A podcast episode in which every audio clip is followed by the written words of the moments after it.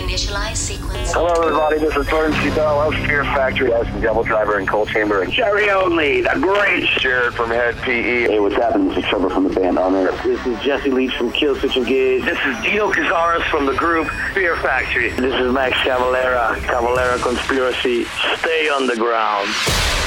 Welcome to the Underground, Australia's home of underground music. Eli Green, drummer of Adelaide chaotic hardcore act Life Pilot, joins me, Ned, on the Underground. Eli, what's happening, man? Nothing too much, man. Just chilling out at home, about to hit the road tomorrow morning. So just getting some sleep while I can. Yeah, definitely got to do that because there won't be much of that with all the airport jumping and whatnot. But I wanted to say, no bullshit, chaotic hardcore is how you guys describe yourself. I like it. I guess there's not much more you can sort of add to that. Not really, no. It's kind of pretty straightforward. We play chaotic hardcore and we don't take ourselves too seriously and we have fun doing it. And that's sort of all there is to it, I guess. Yeah, I absolutely love that right there. And no actual pilots in the band? No, no actual pilots. Just got a bunch of like music school dropouts and artists and, uh, you know, broke people basically. it sounds like my sort of people, man. Well, can you give us a bit of a rundown on how you guys got the band formed? You're saying that you're all sort of music school dropouts and whatnot, is that right? A couple of us did the music school thing. Um, this band kind of it started from I filled in for Angus, the singer, and our original guitar player Jake. They were brothers. They had a, a band called Dogs with Bees in their mouths, which was like a pretty crazy kind of mathcore like sort of Simpsons joke kind of heavy band. Pretty sick group. But I filled in for their last show, and they kind of liked my sort of rocky approach to what they were doing, and they had this like little side project that they'd started, kind of in the vein of Every Time I Die and Norma Jean, and I love that sort of stuff. And they said, Yeah, we'd, we'd like to get you involved. You know a bass player, and I was living with Nick at the time, and he was into all that sort of stuff. So the core kind of group was born then, and then from that point, we added some guitar players and had a few come and go. So now the lineup's, you know, Angus, myself, and Nick, the original members, and we've got Simon Gould on guitars and Will Evelyn also on guitar these days. It's a great little group. We're really enjoying it. Oh, yeah, that's nice right there, man. I like that. And well, who were sort of some of the bands that you grew up listening to? You mentioned some there. That were some of your influences. Who sort of inspires you most, man? Oh man, there's a lot. I mean, yeah, th- those bands are definitely up there for sure, especially in terms of Life Pilot stuff. Like Every Time I Die, The Chariot, Norma Jean, Converge, Underoath was a big one for me. A lot of those kind of post-hardcore bands of sort of the mid thousands, that was a big thing for me, and I know for Nick and some of the other guys, like maybe into more like the Pantera kind of side of things, Oh, or yeah. You know, I know Will's more into like some of the more modern kind of metal these days. So, you know, we're, we're pretty eclectic with it all, but it's just anything heavy that's got a sick riff, we're into. Yeah, I like that, man. And as you mentioned, you're about to hit the road. By the time this one sort of drops, you'll already be out on the road. What's sort of the craziest thing that's happened to you boys while touring? Yeah, I don't know if we've got like a number one crazy thing, but there's definitely been like some really insane shows and just people doing some really bizarre stuff. I was thinking the other day about a couple of times we were in Newcastle and one guy came up and was just so revved up by the show he like took his songs off and demanded that Angus just slap him in the face as hard as he could with them while we were playing, which is super weird. And he just was like really happy about it. And then uh, we had another time, same venue, different tour, but a, a different guy like came up and found a roll of gaff tape and just like started like taping us to our instruments while we were playing, just stormed the stage and started sticking us to shit. Yeah, just I don't know, bizarre stuff like that. You know, we've had a couple of people like at a Mount Gambier show not long ago. They literally ran out to their utes and grabbed their cowboy boots and ran back inside and started line dancing in the middle of the mosh pit. Like I don't know, some strange stuff happens at our gig. Now, man, at the start, when you first answered this, you said, oh, no, there's not really that much. And then you've just reeled off like three of the most bizarre things I've ever heard. Did, did Angus follow suit by slapping that guy in the face with the thongs or what? Yeah, he did. I mean, he was kind of confused at first and just sort of gave him a little gentle love tap because you don't want to like assault someone who's paid money to come and see your band. And the guy was like almost angry at that. He was like, "No, come on, hit me!" And eventually, Angus was like, "Okay," and just gives him a full wallop across the cheek. And he was like, "Yep, sick." And then just ran off into the, the rest of the bar. And I think he left his thong there. We didn't see him for the rest of the night. Dude was having a good time, obviously. Wow, that's bizarre. And as for the whole line dancing thing, it's one thing I didn't think I'd sort of see at one of your shows is people that are into line dancing to have cowboy boots to even, you know, take part in that.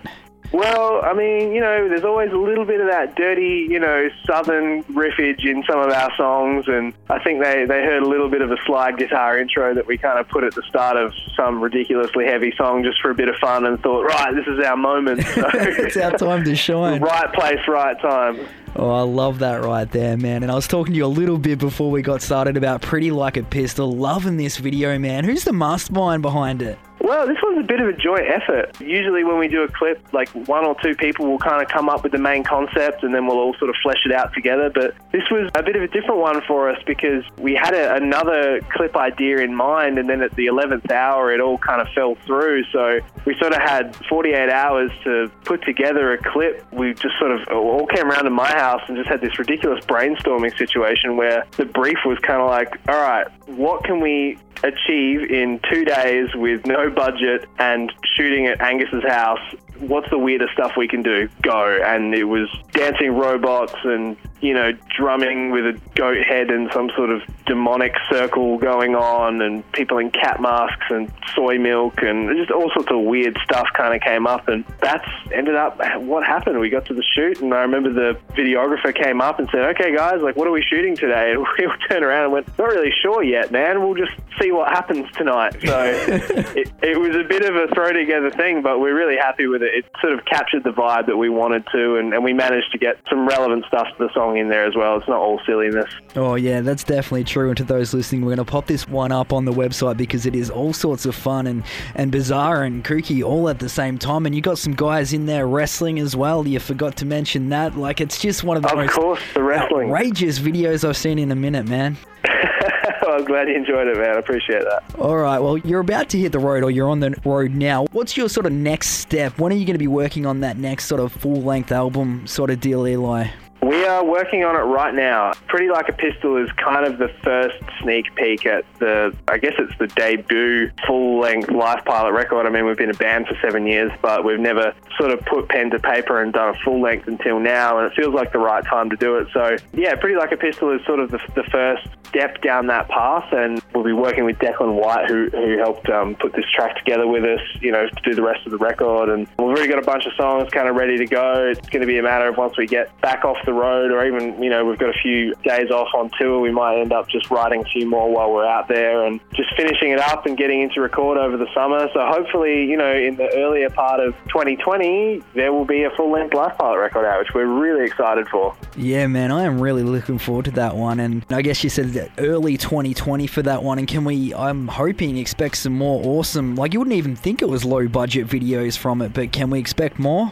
Oh, absolutely, man. We, we really like the pairing the video aspect of the art form, you know, with the music. It's really fun to be able to kind of take a track that, you know, we put so much into and then, you know, find a way to just build upon it or take it a step further or bring a new meaning to, you know, a song with a video. It's, it's a really fun thing. And, you know, we've got a lot of creative guys in the band, not just musically, but visually and thematically. So it's fun for us to kind of do that. And, and we're fortunate too that, you know, we've got some great, you know, people on our team, both in the band and, and people like uh, videographer Alex Robertson, who's done our last couple of clips that I mentioned before, who um, enables us to, you know, make these videos ourselves and kind of craft them the way that we want to do and not spend a million dollars doing it. So there will definitely be more Life Pilot clips, and I'm sure they won't get any more serious. Oh, I love that right there. And imagine what you could do with more than 48 hours if that's what you can knock out in 48, man. Um, I'm really digging that. But let's switch things up real quick to talk a little bit about you personally. What sort of a recommendation would you give to people listening, Eli? Like something that you'd recommend. It doesn't have to be music, it can be a movie, it can be a book, it can be whatever. Ooh, that's a good one. Me personally, so I read a book a little while ago called The Inner Game of Tennis, which I don't play tennis and I don't really care about tennis at all. So it's a bit of a weird one, but it's a really cool book. I think it was written in the 80s by a tennis pro who was kind of like talking about the inner game between your conscious self and your subconscious self and how professional athletes, you know, kind of have this whole thing about entering a flow state and being able to learn things quicker. And the amazing thing about it, it was recommended to me by a, a drum teacher I studied with over in the US. And he just said, replace every word that says tennis or something tennis related with drums or or music or really anything you want to apply it to life. And that book is an incredibly helpful thing. And I read it and I did that, and it, you know I learned a lot about myself and about you know my craft doing it. So uh, yeah, the inner game of tennis is a good one if you're just into nerdy self development stuff like me. Yeah, man, I like that right there, man. I'll definitely have to check it out. The inner game of tennis. There you go. And how about some downtime when you're not smashing drums and whatnot? What are you getting up to?